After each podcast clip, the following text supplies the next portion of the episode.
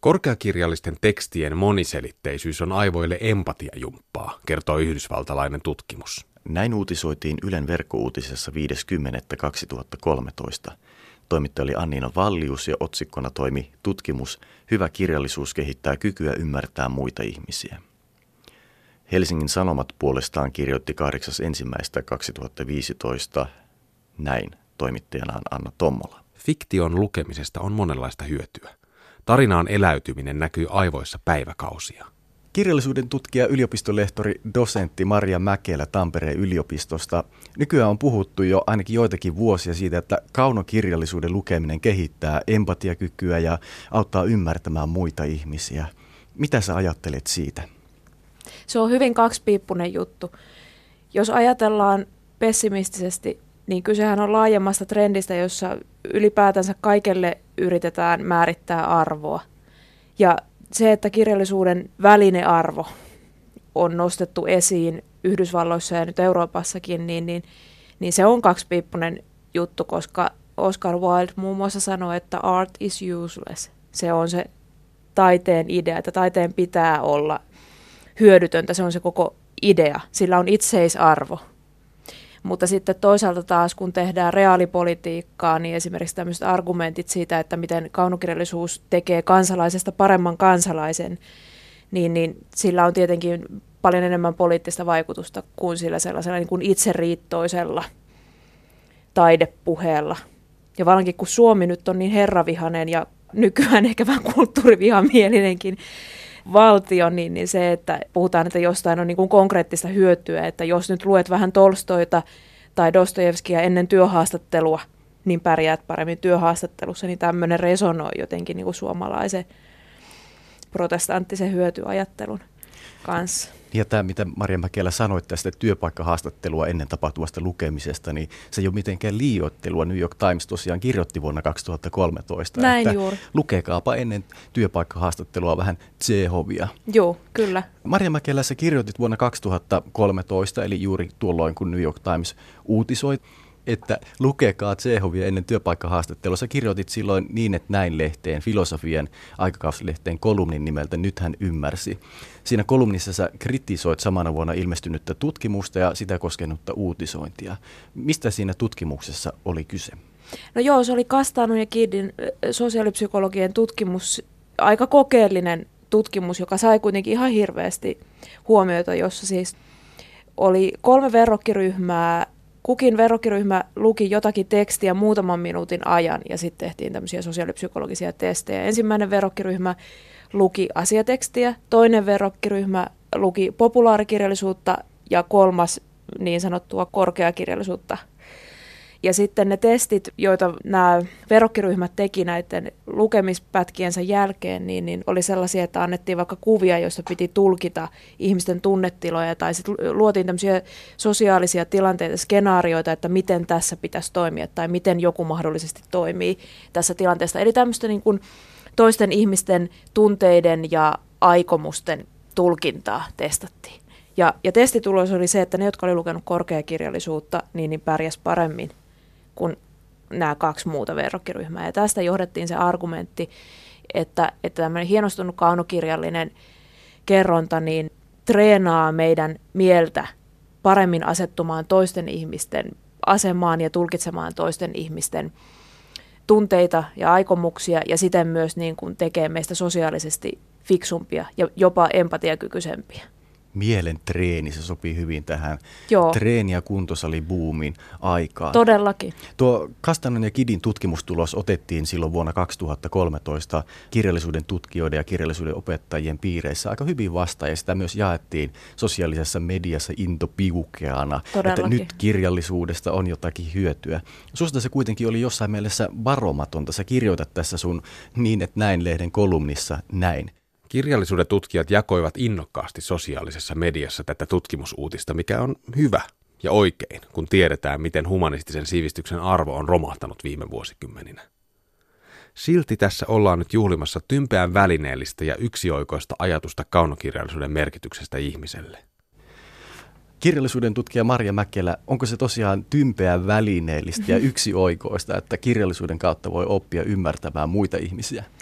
Niin kuin mä sanoin alusta lähtien, että tässä on kaksi puolta. Mulla on esimerkiksi semmoinen kollega kuin Laura Karttunen, jolla on postdoc-projektina lääkärien kouluttaminen kaunokirjallisuuden avulla. Eli meidän tympeät lääkärit oppis paremmin asettumaan potilaan asemaan, jos he, he oppii tulkitsemaan novellia ja siinä eri henkilöhahmojen näkökulmia ja muuta. Mä uskon tähän Lauran projektiin ihan, ihan sataprosenttisesti. Ja, ja hän on myös saanut sen tyyppisiä tuloksia ja, ja kommentteja näiltä lääkäriopiskelijoilta, että tämä ihan tosissaan, tosissaan saattaisi auttaa. Eli siis tämä oli provo, tämä mun kolumni. Mutta siinä on, on myös se toinen puoli. Ensinnäkin Kastano ja Kiddin tutkimus on taiteen tutkijan näkökulmasta todella erikoinen, koska siis jos ajatellaan tuosta niin muutaman minuutin altistusta tietyn tyyppiselle kerronnalle, ei voi ajatella, että, että siinä aktivoitus kaikki se, mitä kaunokirjallisuus pystyy meissä aktivoimaan. Voisi ajatella, että, että jos kaunokirjallisuus nyt johonkin oikeasti ihmistä treenaa, niin pitkäjänteiseen vastaanottamiseen. Ja sitten se, että testit tehdään heti, niin, niin siitä ei voi päätellä, että kuinka pitkällinen vaikutus ihmisen oikeasti niin kuin jopa persoonallisuuteen sillä mukaan sitten olisi. Ja sitten vielä se, että ne millä on testattu, niin nehän on ollut skenaarioita. Nehän on ollut myös fiktiota. Ei oikeita, oikeita tilanteita, että miten tämä lukija nyt sitten oikeasti ihmisten kanssa toimisi, vaan ne on skenaarioita ja sitten siinä on pitänyt jollakin tavalla sanallistaa se, että kuinka toimisin. Mutta niin kuin lasten kasvatuksestakin tiedetään, niin ei se, että miten sanot, vaan se, että miten, miten teet. Että totta kai ihminen voi niin kuin moraalisia ja eettisiä kantojansa jäsentää ja sanallistaa ihan toisella tavalla kuin miten todellisuudessa sitten toimisi. Että se, että sanotaan, että kirjallisuus tekee meistä parempia ihmisiä, niin se ei nyt ihan, ihan välttämättä tuolla tullut todistetuksi. Marja Mäkelä vetosit tuossa aiemmin Wildiin ja tähän ajatukseen taiteen hyödyttömyydestä. Ajatteletko sä, että kirjallisuuden ja sen lukemisen pitäisi olla itseisarvoista, että kirjallisuutta luettaisiin sen itsensä tähden eikä minkään hyödyn tavoittamiseksi? En mä ajattele, että taiteelle voisi määritellä mitään yhtä funktiota, että nyt kun eletään sellaisessa mediamaailmassa, missä me eletään, niin me ollaan kaikki käyttäjiä. Mulla on väitöskirjantekijä Hanna-Riikka Roine, joka tutkii New Weird romaaneja, fiktiota ja pelejä rinnan, ja hän käyttää itse asiassa sekä lukijoista että pelaajista termiä käyttäjä, koska se oikeastaan kuvaa, kuvaa hyvin tätä meidän, meidän suhdetta kulttuurituotteisiin nykyään, että et, et me ollaan käyttäjiä, me poimitaan eri medioista asioita, mitä me halutaan, ja, ja me voidaan käyttää niitä tämmöisiin niin kuin self-help-tarkoituksiin, tavallaan niin kuin itsekohennukseen ja oman elämän peilaamiseen näin. Meillä on sen tyyppinen niin vapaa ja hyötynäkökohtainenkin suhde varmaan nykyihmisellä moniin mediaesityksiin ja, ja taiteen esityksiin, mutta mä en niin kuin lähtisi sanoa mitään semmoista normatiivista, että mikä, mikä nyt on kaunokirjallisuuden paikka tässä kentässä. Nyt mua kiinnostaa kirjallisuuden tutkija Maria Mäkelä se, että sanoitko tuossa aiemmin, että kaunokirjallisuutta luetaan ikään kuin self-helppinä? No joo, Siis se on nyt tämä, mikä tuntuu olevan niin kuin poliittinen intressi jopa. Yhdysvalloissahan se liittyy toisen asteen koulutuksen kurrikulumiin. Eli siellä oli semmoista tendenssiä, että alettiin riisua kaunokirjallisuutta pois opetussuunnitelmasta ja korvata sitä asiateksteillä. Ja sitten tuli näitä tämmöisiä erilaisia akateemisia liikehdintöjä, jotka alkoi niin nostaa kaunokirjallisuuden arvoa ja, ja vaati kaunokirjallisuuden palauttamista takaisin. Niin kuin, Yhdysvalloissa nyt on aina runsaasti luettu kaunokirjallisuutta koulussa. Nyt niin kuin haluttiin palauttaa sitä arvoa ja muun muassa filosofi Martha Nussbaum on semmoinen ykkösnimi siinä, joka on tosi paljon ajanut sitä asiaa, että kaunokirjallisuus on nimenomaan käyttötavaraa, koska se tekee ihmisistä parempia kansalaisia, empaattisempia ja pystyy toimimaan semmoisena itsekohennuksena. Ja, ja sitten se, mitä mä tarkoitan niin self-help käyttönä, niin on se, että viedään tämä ajatus siitä, siitä itsekohennuksesta niin jotenkin just siihen semmoisen niin jumppa-asteelle. Et kun sä sanoit siitä, että kun nykyään on tämä fitness-trendi, niin onhan olemassa myös tämä mielen fitness-trendi, niin kuin nämä aikuisten värityskirjat ja kaikki tämän tyyppinen, niin sitten se, että ikään, ikään kuin se kaunokirjallisuuskin olisi nyt aikuisten värityskirja. Nussbaumilla on ihan hyvä ajatus siinä, siitä, että kyse on ihmisten välisyydestä ja sillä tavalla siinä on niin hyväksyttävä eettinen lähtökohta, että ymmärtäisi paremmin toisia ihmisiä, mutta sitten kun se viedään tähän tällaiseen niin kuin mielen niin mun mielestä se alkaa olla jotenkin ihan sairaaloisen itsekeskeistä ajattelua, että miten minusta tulee parempi.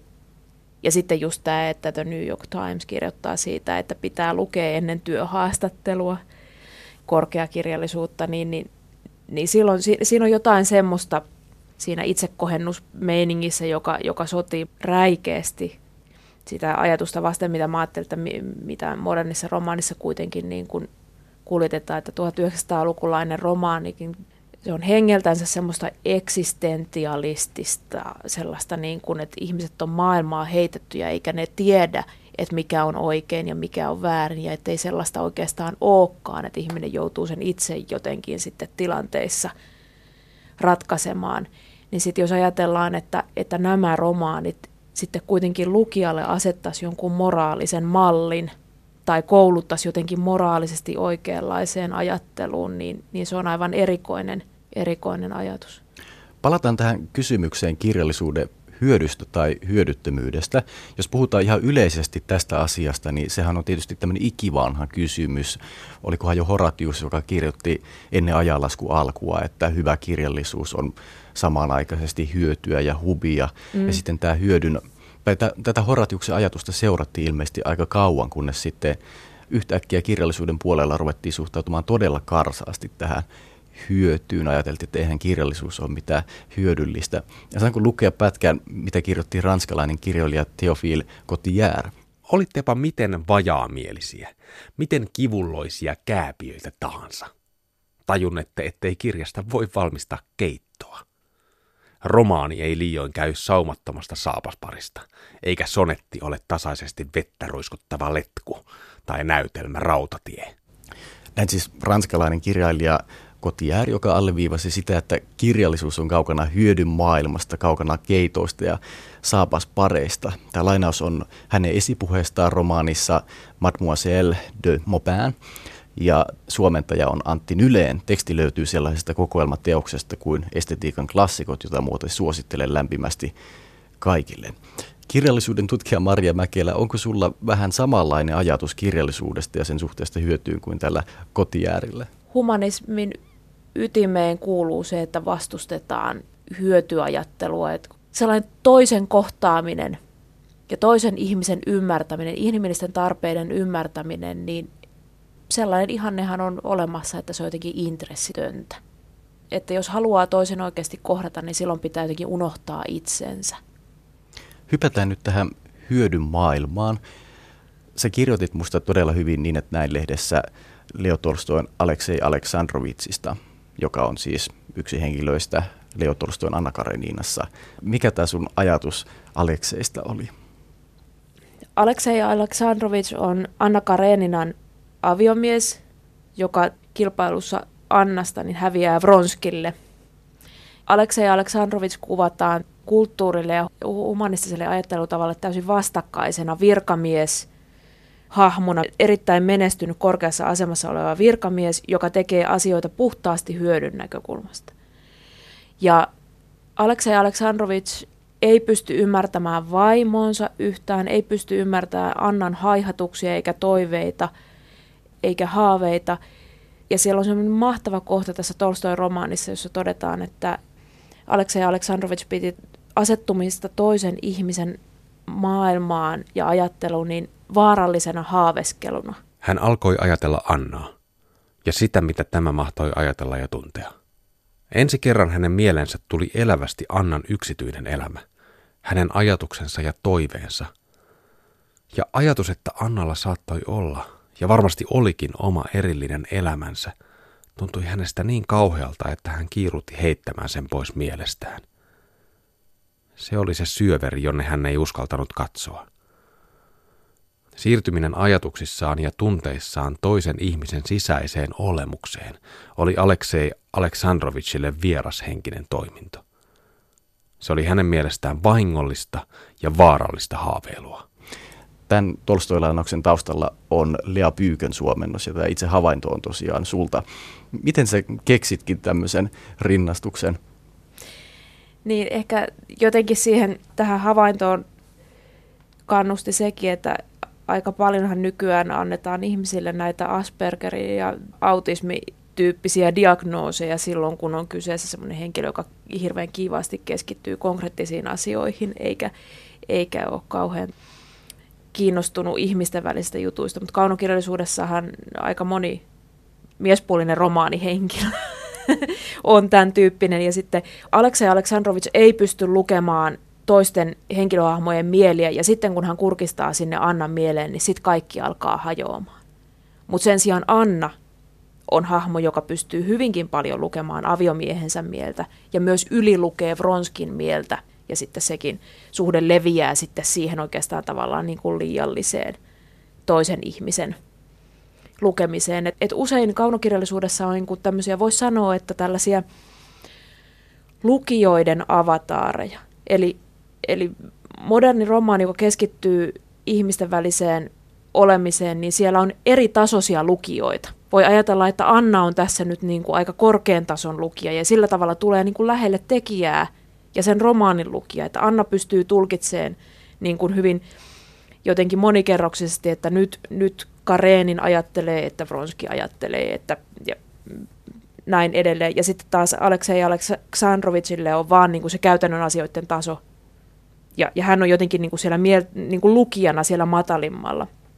Ja hänet asetetaan jotenkin niin kuin ihan vastakkaiseksi tämmöiselle niin kuin humaanille, humaanille ja kulttuuriselle monipuoliselle tavalle hahmottaa ihmisten välistä dynamiikkaa ja sitten myös taidetta. Et siinähän tehdään iso numero siitä, että Aleksei Aleksandrovits ei ymmärrä taidetta ja lukee kirjallisuutta väärin ja kuuntelee musiikkia väärin ja niin, hän, hän lukee sitä nimenomaan hyötynäkökulmasta. hyötynäkökulmasta. Hän, hän haluaa, että voi osallistua seurapiirien keskusteluihin. Niin, kyllä, mutta se toinen hyötynäkökulma, mitä tässä nyt sitten nykykeskustelussa ajetaan, että kaunokirjallisuuden kautta oppisi paremmin tulkitsemaan vaikkapa omaa vaimoa, niin, niin vaikea kuvitella, että vaikka kuinka Aleksei Aleksandrovic olisi lukenut kirjallisuutta, että hän sen parempi olisi.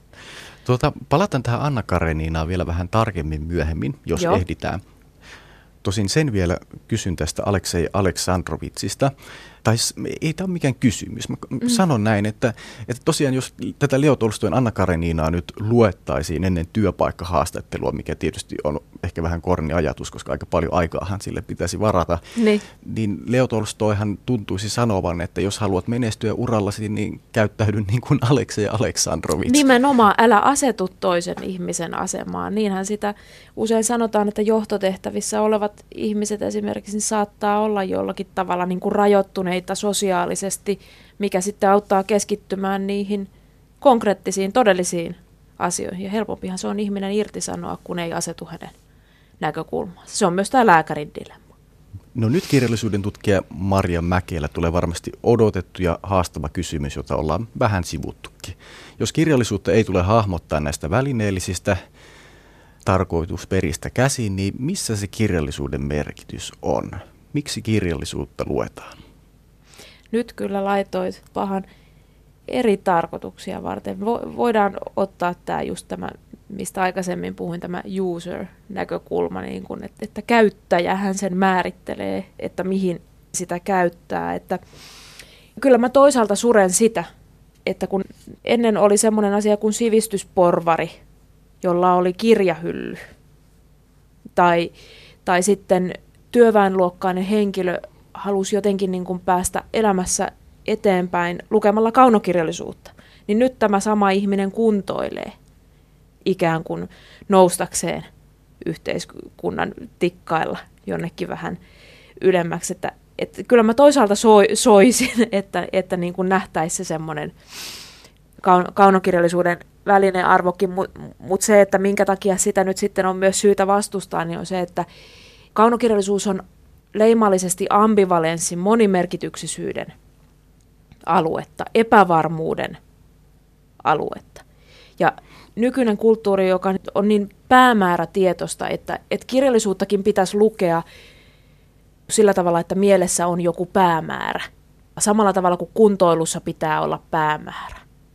että salilla ei saa käydä muuten vaan, vaan pitää olla tavoitteita.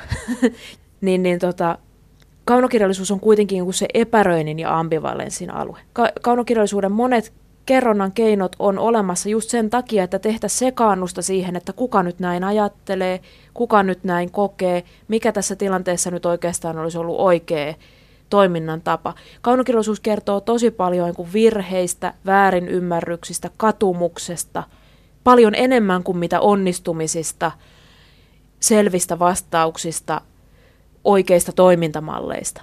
Se on epävarmuuden ja, ja monimerkityksisyyden aluetta, horjunnan aluetta, niin se on semmoinen, mitä ihmisen pitää elämässä oppia sietämään.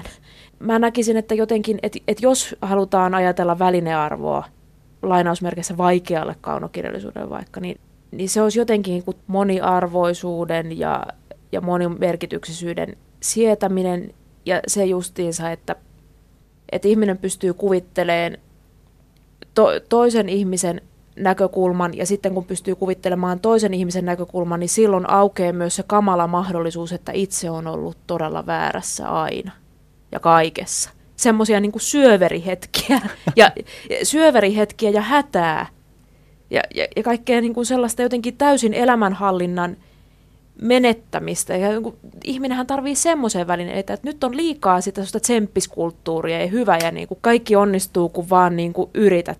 Mutta että kaunokirjallisuus on paikka, jossa erilaisella niin kuin vaikealla kerronnalla ja hankalalla pinnistelyllä niin, niin luodaan semmoisia tiloja, jossa voi olla hukassa. Mieleen tulee myös tämä kliseinen ilmaus virheistä oppii ja mm. erityisesti muiden virheistä oppii. Niin, että älä tee niin kuin romaanihenkilö X, niinkö ajatteletko näin? Niin. Kuka olisi semmoinen varoittava esimerkki romaanihenkilön? No kyllähän näitä on paljon. Tai jos ajatellaan nyt ihan vaikka sitä Anna Kareninaa, niin siinähän mm. on tämmöisiä väärin väärinkäsityksiä hirmu paljon. Mä mm. luen Anna Karenina tosi vahvasti nimenomaan väärinkäsitysten romaanina. Joo. Kaikki henkilöt ymmärtää toisensa väistämättä joissain tilanteissa väärin. Kyllähän musta siitä voidaan oppia. Et monet konfliktitilanteet voi oikeastaan johtua siitä, että onkin vaan ymmärtänyt jonkun väärin. Joo, kyllä. Tätähän tapahtuu myös tosielämässä Kyllä. hirmu helposti. Itse asiassa myös meidän kahden välillä kävi tällä tavalla. Nimittäin me puhuttiin puhelimessa ennen tätä haastattelua ja mä sanoin, että no niin moikka, että pysytäänkö aikataulussa. Ja sitten se ilmeisesti ymmärsit sen kysymyksen sillä tavalla, että no niin, että etkö sinä nyt ole vielä vastannut mun sähköpostiin. että, että mä olisin ollut jotenkin syyttävästi liikenteessä, vaikka mä ihan vaan soitin kysyäkseni, että moikka, ootko pääsemässä haastatteluun? Joo, juuri, juuri näin. Se on sitä sellaista niin kuin hysteerisen kirjallisen naisen ylitulkintaa, niin kuin, että taasko minä olen syyllinen tässä. Mutta ei, ei tarvitse olla kirjallinen nainen, että kyllä voi olla myös ihan todellinen mies ja todellinen silloinkin, voi, mies. silloinkin voi käydä näin. Joo, toi on kyllä hyvä esimerkki, mutta mitä sä sanot niin kuin siitä, että varoittava esimerkki, niin, niin joo, se olisi kolikon kääntöpuoli, kun ajatellaan, mitä mä puhun siitä Martin Nussbaumin ajatuksesta siitä, että kaunokirjallisuus voi asettaa meille moraalisia standardeja, mutta sitten sä sanot, että voi asettaa myös näitä varoittavia esimerkkejä, että kaikki se sosiaalinen sähellys ja epäonnistuminen ja siitä seuraavat itsemurhat romaanikirjallisuudessa, että ne varoittaa meitä. Mutta mut kun se ei ole niinkään yksinkertaista, koska jos ajatellaan Vladimir Nabokovin Lolitaa, niin, niin Humbert, Humberthan nyt voisi olla todella varoittava esimerkki, tämä kaikkien epäluotettavien minäkertojien isä, pedofiili Humbert, voisi olla e- tosi hyvä varoittava esimerkki siitä, että älä estetisoi omaa elämääsi, kun päädyt tekemään jotain moraalisesti todella väärää ja päädyt vankilaan ja koko yhteisön tuomitsemaksi. Mutta kun se ei siinä kaunokirjallisessa kokemuksessa ja dynamiikassa mene niin, koska se on niin valtava hurmaava, se Humbert, että me tavallaan kun se kerronta on niin ihanaa, se on niin, kuin niin intelligentti ja sivistynyt ja hieno herrasmies, että mehän lähdetään tavallaan siihen pedofiliaan sen kanssa ihan niin kuin mukaan. Tosin tietenkin on erilaisia lukutapoja. Kyllä meilläkin, kun se oli perusopinnoissa tuolla Tampereen yliopistolla yleisessä kirjallisuustieteessä, niin siitä tuli oikein valituksia, että kun teillä on tämä lolita täällä lukemistossa, että kun se on moraaliton teos. Et siis se ei sitten, oli? 2000-luvun alussa, olisiko, vai olisiko ollut, no joo, kuitenkin parikymmentä vuotta sitten, sanotaan näin.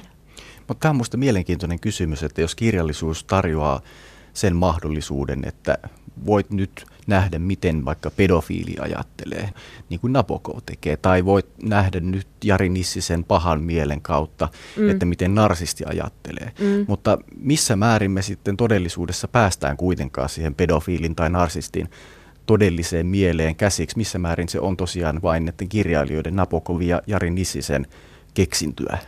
Niin, että todellisuudessa kun mitään pääsyä toisen ihmisen tajuntaan ja mieleen ei ole kaunon kirjallisuudessa eikä kasvokkaissa kommunikaatiossakaan niin kuin suoraa tiedollista pääsyä, niin kyllähän se sillä tavalla varmaan sitten on niiden omien, omien projektioiden ja oman potentiaalin käsittelyä, että et kuinka voi lähteä jonkunnäköiseen ajatus- tai tunnekokeiluun mukaan. Palataan tähän sun kritisoiman tutkimuksen yleisväittämään, eli siihen, että kirjallisuuden lukeminen kehittää empatiakykyä ja auttaa ymmärtämään muita ihmisiä. Jos mä vähän tarkemmin kuvaan tätä tutkimusta, niin kyse on siitä, että oikeanlaisen kirjallisuuden lukeminen kehittää niin sanottua mielenteoriaa. Marja Mäkelä, säkin olet ollut sun tutkimuksissasi tekemisissä tämän mielenteorian kanssa. Mitä sillä mielenteorialla tarkoitetaan? Mielenteoria tarkoittaa sitä, että normaalilla ihmisellä on kyky ymmärtää, että toisella ihmisellä on mieli. Että meillä on teoria siitä, että sinullakin on mieli. Eli minä ymmärrän, että sinä, Jani Tanskanen, olet eri ihminen kuin minä, Maria Mäkelä. Ja että sulla on ihan omat halut, toiveet, aikomukset, jotka poikkeaa minun haluista, toiveista, aikomuksista. Että ne ei välttämättä käy yksin ja siinä on myös niin konfliktin mahdollisuus. Se ei vielä tarkoita sitä, että mulla olisi oikeasti tiedollinen pääsy siihen, että mitä, mitä sun mielessä liikkuu. Se, että miten tätä mielenteoriaa on esimerkiksi kirjallisuuden tutkimuksessa sovellettu, niin se onkin ihan mielenkiintoista. Lisa Chansa, venäläis-amerikkalainen tutkija, kirjoitti jo 2006 vuonna teoksen nimeltään Why We Read Fiction.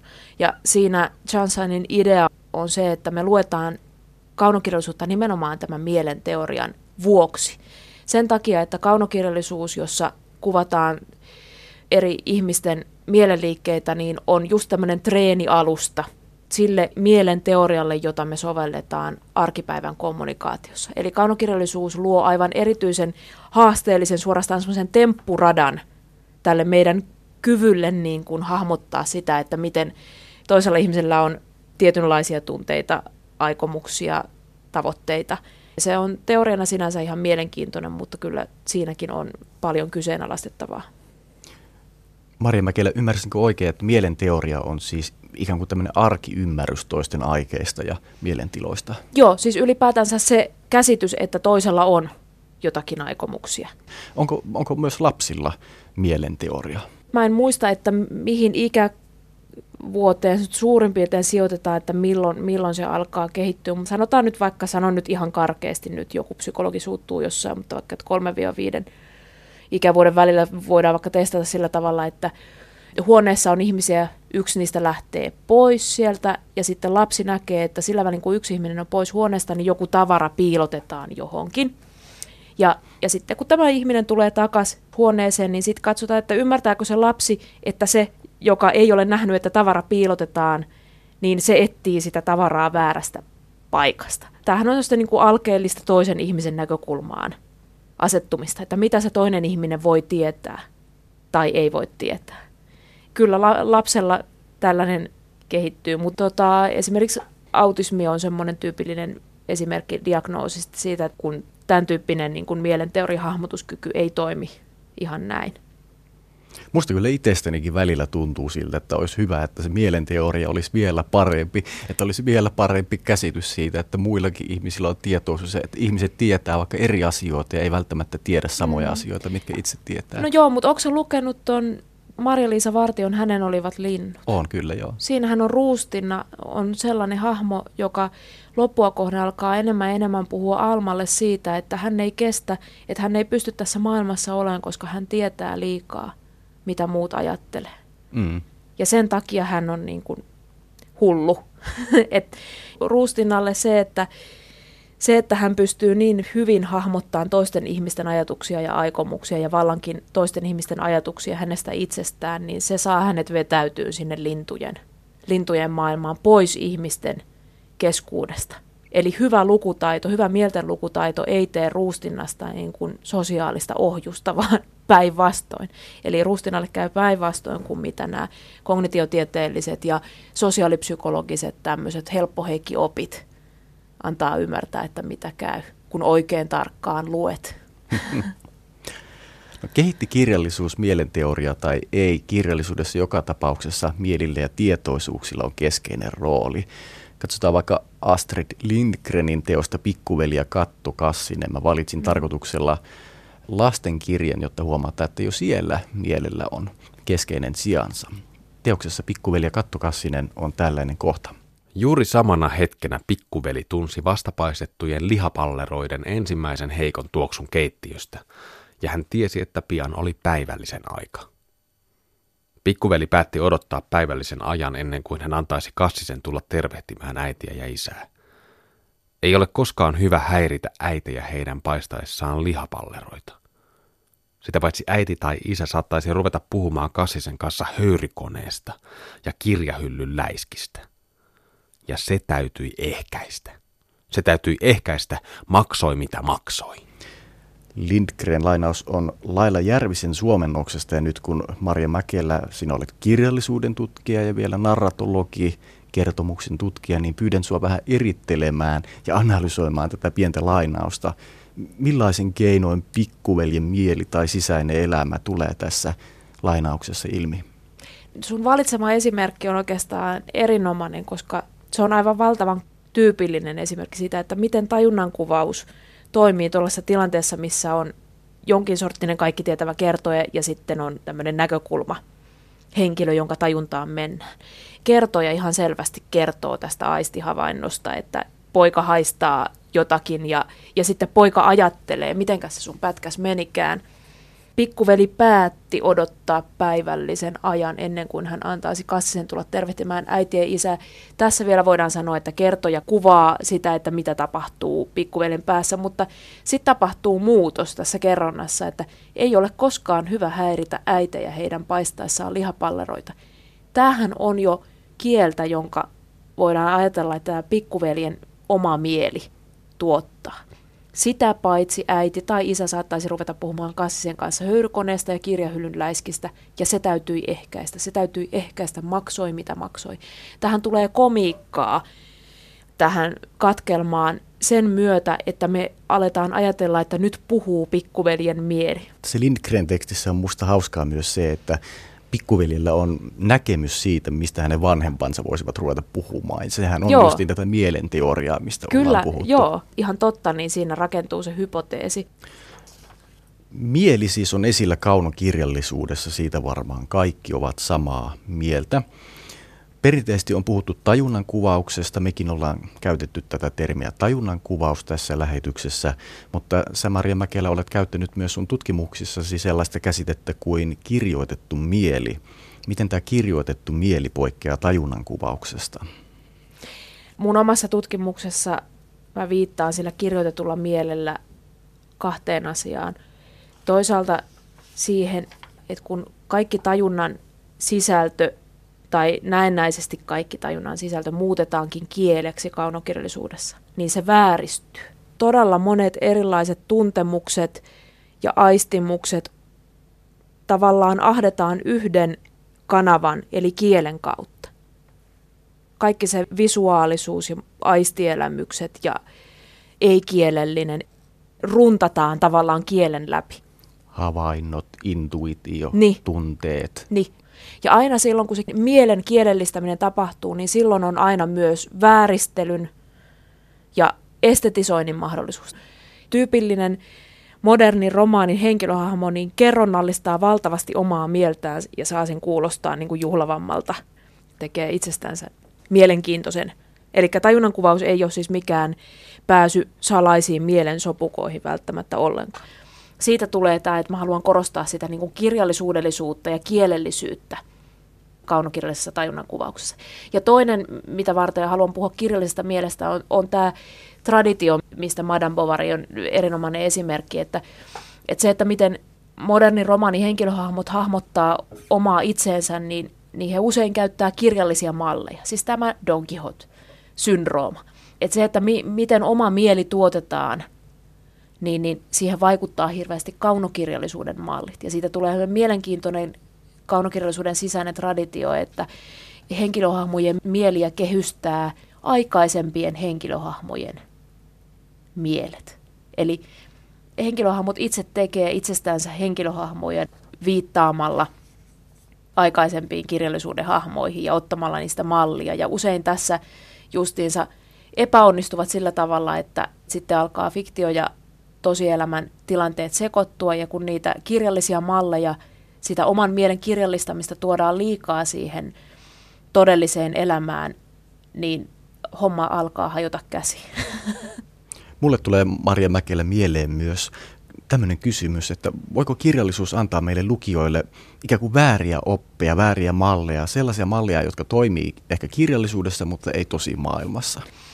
Oikeastaan sitten, kun siirrytään kaunokirjallisuudesta tosi, tosi henkilöihin, niin sitten huomataan nämä nämä vaarat, että mitä ihan oikeasti voi tapahtua. Että esimerkiksi Clinton ja Lewinskin skandaalia selitetään jonkin verran sillä, että Monika Lewinsky oli itse asiassa tämmöinen niin kuin liikaa kaunokirjallisia kehyksiä soveltava naivi tyttönen, ihminen, joka sen takia sitten joutuu vaikeuksiin todellisuuden kanssa. Tai prinsessa Dianasta on esitetty vähän samantyyppistä et siinä on niin kuin vaaransa, että, että jos jotenkin niin sokeasti lähtee kirjallisuudesta soveltaa malleja tosielämään, mutta niin me tehdään, se on väistämätöntä. Kirjallisuudesta tulee malleja tosielämän hahmottamiseen, tosielämästä tulee malleja kirjallisuuden hahmottamiseen. Se trafiikki on väistämätöntä, mutta sen kanssa sietää olla jotenkin itsetietoinen, jos mahdollista. Me ollaan puhuttu tässä kirjakerrossa proosasta, mutta toki mieli ja tajunta ja kognitio ja ajatukset ja tunteet ja havainnot ja niin poispäin, ne näkyvät myös runoudessa. Kuunnella vielä säkeistö Eino Leinon runosta Mua pelottaa, se on vuodelta 1899. Tämä on aika pateettinen. Hyvä. Oi, vieraita oomme me ihmiset, kuin eri tähdillä syntyneet. Kuka kotoisin kuuhuen helmasta on – Kuka auringon? Kuka aivan? Aivan on koditon. Opetti kirjallisuus meitä ymmärtämään toisiamme tai ei? Pitäisikö meidän joka tapauksessa kirjallisuuden tutkija Maria Mäkelä, pitäisikö meidän pyrkiä ymmärtämään toisiamme, vaikka olemmekin eri tähdille syntyneet ja vieraita olemme me ihmiset? Joo, ilman muuta täytyy pyrkiä ymmärtämään toinen toisiamme ja näkisin, että toisen erilaisuuden kohtaaminen on, on se lähtökohta.